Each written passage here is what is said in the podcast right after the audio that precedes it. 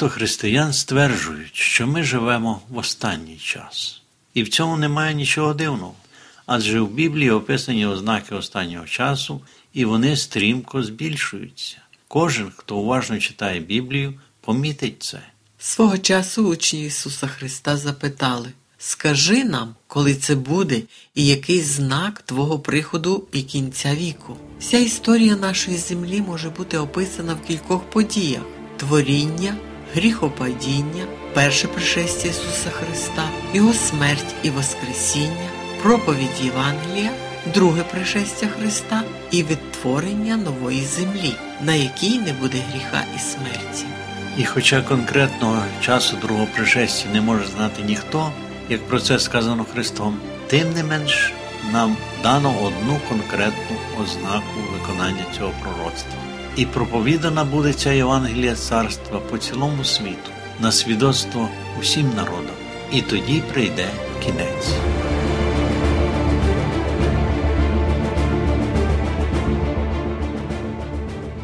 Звичайно, є ще багато мільйонів жителів землі, до яких євангельська звістка продовжує просуватися, але падіння атеїзму в нашій країні і в інших країнах колишнього соціалістичного табору, проповідь Євангелія в Китаї, країні, де проживає чверть населення землі, все це свідчить про швидке виконання цього пророцтва. У Біблії є дві книги, які освітлюють тему щодо кінця часу: книга пророка Даниїла у Старому Завіті і книга Откровення у Новому Завіті.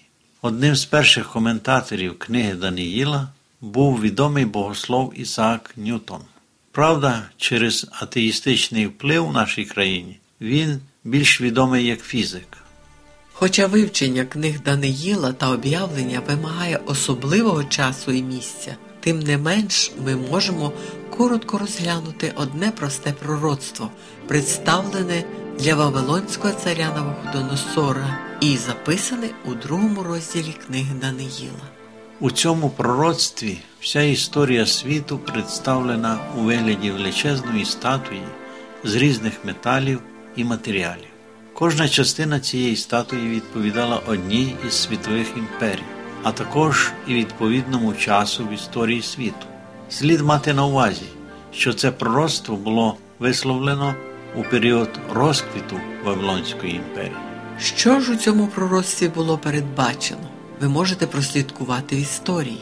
Вавилон буде переможений Мідоперсією, а вона, в свою чергу, буде переможена Грецією. Після Грецької імперії настане період Риму. Римська імперія, згідно з пророцтвом, має бути останньою всесвітньою імперією і, зрештою, розділитися на 10 держав. Після Римської імперії не може бути об'єднання країн в одну світову імперію. Читаємо. А що ти бачив залізо, змішане з глиною горшечною? Це означає, що вони змішаються через насіння людське, але не будуть однорідними, як залізо не змішується з глиною. І дійсно, хоча практично всі європейські правителі, особливо в минулі століття, породичалися між собою, і багато хто з них намагалися створити велику імперію, як скажімо, нашестя турків і татар, завоювання Наполеона чи Гітлера, або навіть була спроба створити соціалістичний блок країн. Усе це закінчилося невдачею. Створення єдиної світової держави, яка охоплювала б більшу частину світу, як це було за часів минулих світових імперій, усі намагання виявилися марними.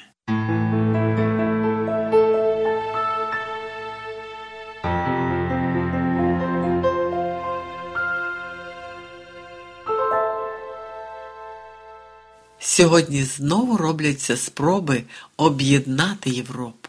Уже створено єдиний Європарламент, вже введена єдина валюта, вже кордони стали більш прозорими, але держави залишаються самі по собі. І Біблія буде права. Європа не стане п'ятою імперією тільки тому, що так сказав Господь. Але найголовніше, про що ми говоримо, а за днів тих царів Небесний Бог поставить царство, що навіки не зруйнується, і те царство не буде віддане іншому народові. Воно потовче і покінчить усі ті царства, а само буде стояти навіки.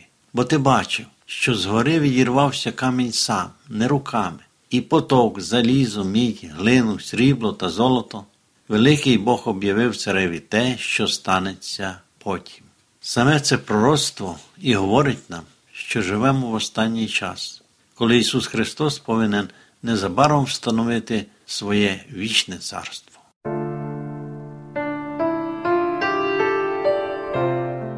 Шановні слухачі, якщо у вас є питання до цієї теми, ви можете дзвонити на гарячу безкоштовну лінію з будь-якого мобільного оператора за номером 0800 30 20 20. Повторюю 0800 30 20 20. Чекаємо на ваші дзвінки.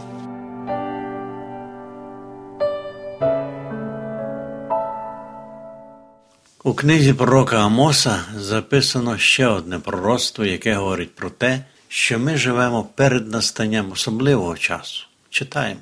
Ось дні наступають, говорить Господь Бог, коли я пошлю на землю голод, не голод на хліб, і не спрагу на воду, але спрагу почути Господні слова, і будуть ходити від моря до моря, і блукати від півночі до сходу, шукаючи слово Господнього, та не знайдуть його. Описане пророком, здається, дивує нас, оскільки сьогодні в наявності є достатня кількість примірників Біблії для всіх бажаючих. Крім того, є багато різних біблійних енциклопедій, всіляких довідників і велика кількість різноманітної християнської літератури. І при такому достатку духовної їжі говорити про голод і спрагу здається дивним. Ось тільки проблема в тому, що коли цей духовний голод прийде, це буде показником того, що часу більше немає, що вирок вже винесено кожній людині, і тепер у будь-який момент небеса можуть згорнутися як сові, і всяке око побачить Сина Божого, що йде у славі, щоб дати кожному у відповідності з тим, як він жив. Що це означає? А те, що спрагу Слова Господнього відчують на землі тоді, коли нічого вже змінити буде неможливо, коли кожна людина остаточно визначиться зі своїм вибором, і людство розділиться на дві групи: тих, хто відмовився грішити, і тих, хто не захотів розірвати відносини з гріхом. Тому Бог на деякий час перестане говорити до людства, як сказано у книзі об'явлення на небі запанує німа тиша. На жаль, прийнято вважати, що спасіння відбувається за рахунок простого читання Біблії або духовної літератури. Але деякі, навіть читаючи Біблію і духовну літературу, так і залишаються або атеїстами, або напіввіруючими. Чому? В той день Бог просто замовкне, перестане кликати до бунтівної планети, тому що тоді вже ніхто не змінить свого вибору. Бог виголосить вирок. Неправедний нехай чинить неправду ще, і поганий нехай ще опоганюється, а праведний нехай ще чинить правду, а святий нехай ще освячується. Сьогодні ще Бог продовжує застерігати цілком зрозумілою для всіх звісткою. Послухайте, сам Господь із наказом, при голосі Архангела та при Божій сурмі зійде з неба, і перше воскреснуть умерлі в Христі, потім ми, що живемо і зостались, разом з ними будемо захоплені на хмарах на зустріч Господню на повітрі. І так завжди з Господом будемо. Христос також проголосив наступне. І заголосять всі земні племена, і побачать вони сина людського, що йтиме на хмарах небесних, і силою, і славою великою, і пошле ангелів своїх він із голосним гуком сурми, і зберуть його вибраних від вітрів чотирьох, від краю небес аж до краю їх. Дивно, що багато людей взагалі не знають цих текстів або ж придумують суперечливі Слову Божому теорії. а тому розповідають один одному про таємне захоплення та про те, що Христос прийде ще не скоро, адже Божий ворог сатана не хоче, щоб люди знали правду про цю подію. Ісус відкрито попереджає своїх учнів, що повстануть христи неправдиві і будуть чинити знамення й чудеса, щоб спокусити, якщо можливо, і вибраних. Мова йде про тих, хто впевнений, що знаходиться у світлі, тому обман, задуманий сатаною, буде дуже сильно схожим на біблійну правду і навіть спробує підробити друге пришестя Христа. Бог пішов на радикальний і неймовірний крок. Син Божий постраждав і помер за мої і ваші особисті гріхи. І зовсім не для того, щоб ми залишалися в цих гріхах. Так не може тривати вічно. Біблія попереджає, що перед другим пришестям Божа благодать закінчиться. Чи не вважаєте ви, що ці роздуми є своєрідним закликом Христа приготуватися до Його повернення?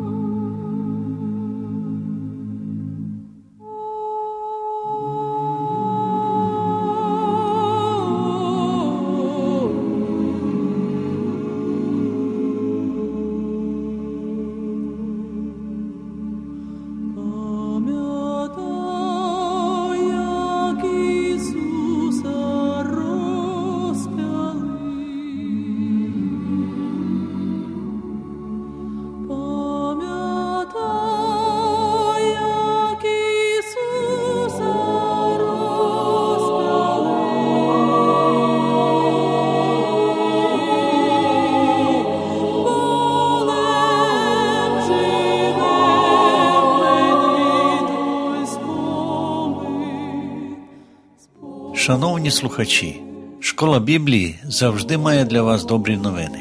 Пишіть нам на адресу місто Київ 0471, абонентна скринька 36, голос надії. Або дзвоніть нам на безкоштовну гарячу лінію з будь-якого мобільного оператора за номером 0800 30 20 20. Чекаємо на ваші дзвінки. Сьогодні з вами були Іван та Агнеса Чернички. До нової зустрічі!